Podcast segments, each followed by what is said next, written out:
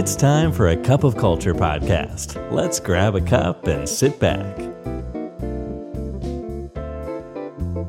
สวัสดีครับ ได้เวลาจิบกาแฟคุยกันเรื่องวัฒนธรรมองค์กรกับ A Cup of Culture แล้วนะครับ วันนี้คุณผู้ฟังได้มานั่งดื่มกาแฟแก้วที่ 469 กับผม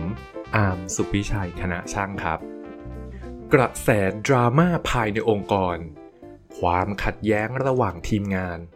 หรือการตัดสินใจลาออกจากองค์กร สาเหตุเบื้องหลังปัญหาเหล่านี้ อาจเป็นผลมาจากการที่องค์กรของคุณมีพนักงาน 6 ประเภทนี้อยู่ วันนี้ผมขึ้นต้นมาอย่างดุดันไม่เกรงใจใครเลยนะครับ ก็อยากจะมาชวนคุยจากบทความชิ้นหนึ่งครับ ที่เป็นผลของการศึกษาของ Comparably ซึ่งเป็นเว็บไซต์สมัครงานยักษ์ใหญ่ของโลกเลยนะครับ ที่เขาได้ทำการสำรวจพนักงานมากกว่า 36,000 คน ทั้งในองค์กรที่เป็นภาครัฐ และภาคเอกชน ทั้งขนาดเล็กขนาดกลางและขนาดใหญ่ ซึ่งผลจากการศึกษาเนี่ยนักวิจัยพบว่า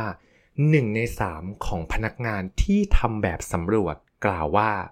เพื่อนร่วมงานเนี่ยทำให้พวกเขารู้สึกอยากลาออกจากงาน ซึ่งสอดคล้องกับรายงานของ Cornerstone on Demand ที่พบว่าพนักงานที่อยู่ในกลุ่มที่เราเรียกว่าชั้นดีมากกว่า 54%ตัดสินใจลาออกจากองค์กร เมื่อพวกเขาต้องทำงานกับพนักงานที่เป็น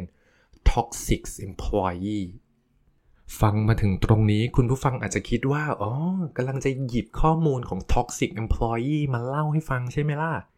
ต้องบอกว่า ไม่ใช่ครับ ผมจะเล่าถึงพนักงานอีกกลุ่มหนึ่งที่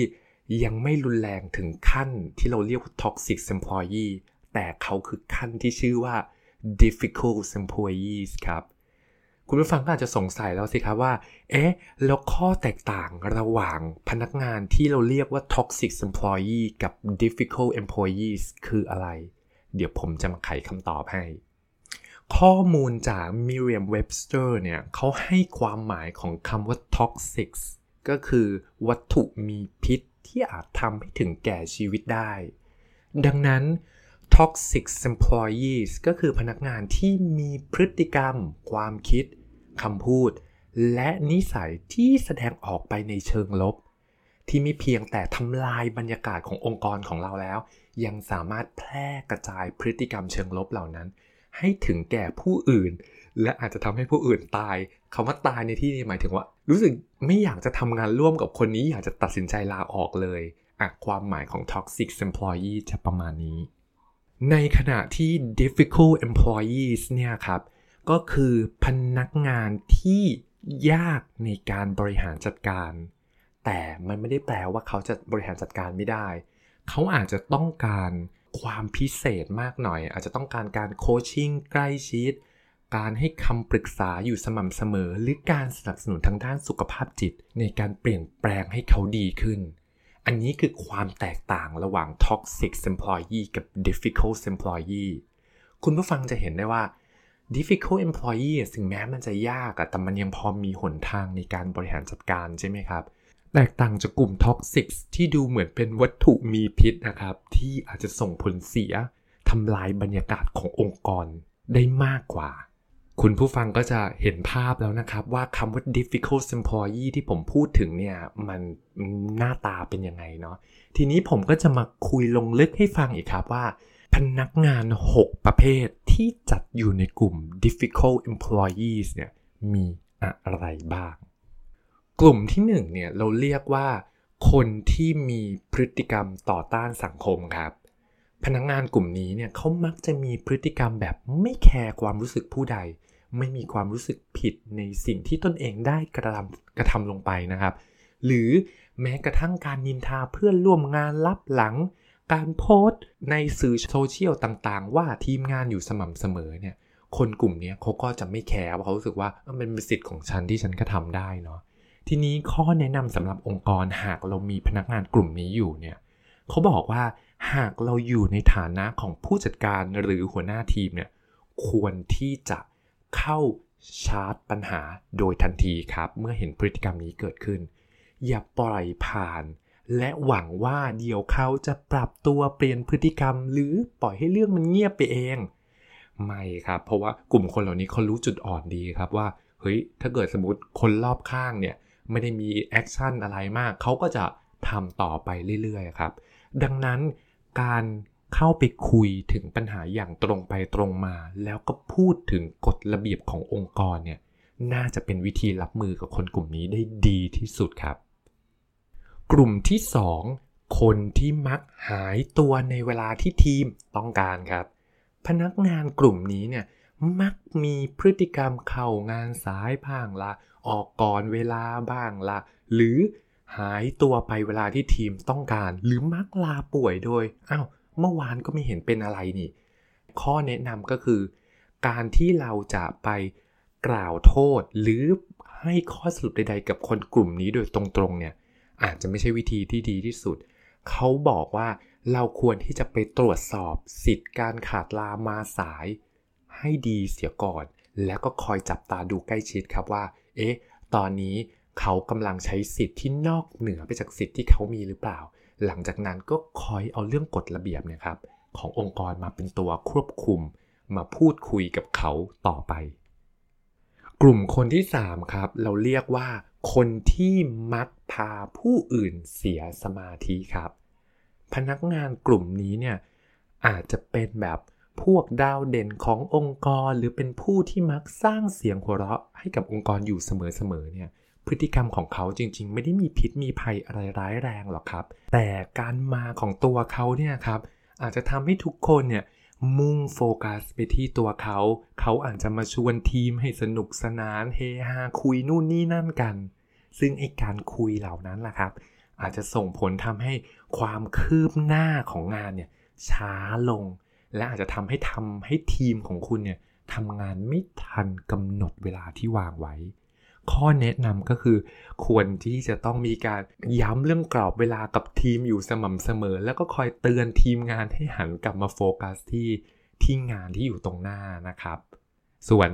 คนที่เป็นดาวเด่นเนี่ยคาดว่าเราอาจจะทำอะไรกับเขามากไม่ได้ แต่ก็อาจจะสามารถบอกเขาได้นะครับว่าอะตอนนี้ ทีมเนี่ยมีโปรเจกต์ที่จะต้องรีบทำให้สำเร็จเนาะอาจจะมาชวนคุยกันภายหลังแบบนี้ครับเป็นต้น กลุ่มที่ 4 ครับ คนที่มักตำหนิผู้อื่นครับ พนักงานกลุ่มนี้มักมีพฤติกรรมที่คอยบอกว่า ฉันเนี่ยคือเหยื่อที่มักถูกผู้อื่นคอยทำร้ายนะ และในเหตุการณ์นี้ฉันคือฝ่ายถูก มักจะโทษคนรอบๆข้างรอบๆตัวอยู่เสมอ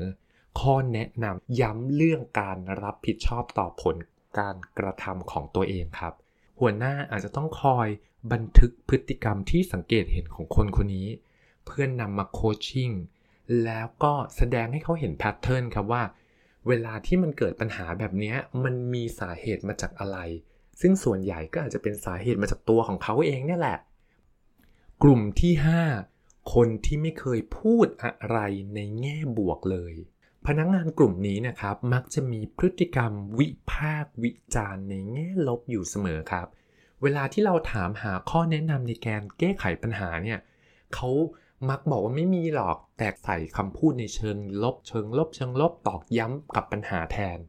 พฤติกรรมเหล่านี้ครับ อาจส่งผลให้คนในทีมเนี่ยไม่กล้าเสนอมุมมองหรือไอเดียอะไร เพราะก็กลัวว่าคนนี้ก็จะต้องพูดลบหรือว่า มีความคิดเห็นไม่ดีใส่อีก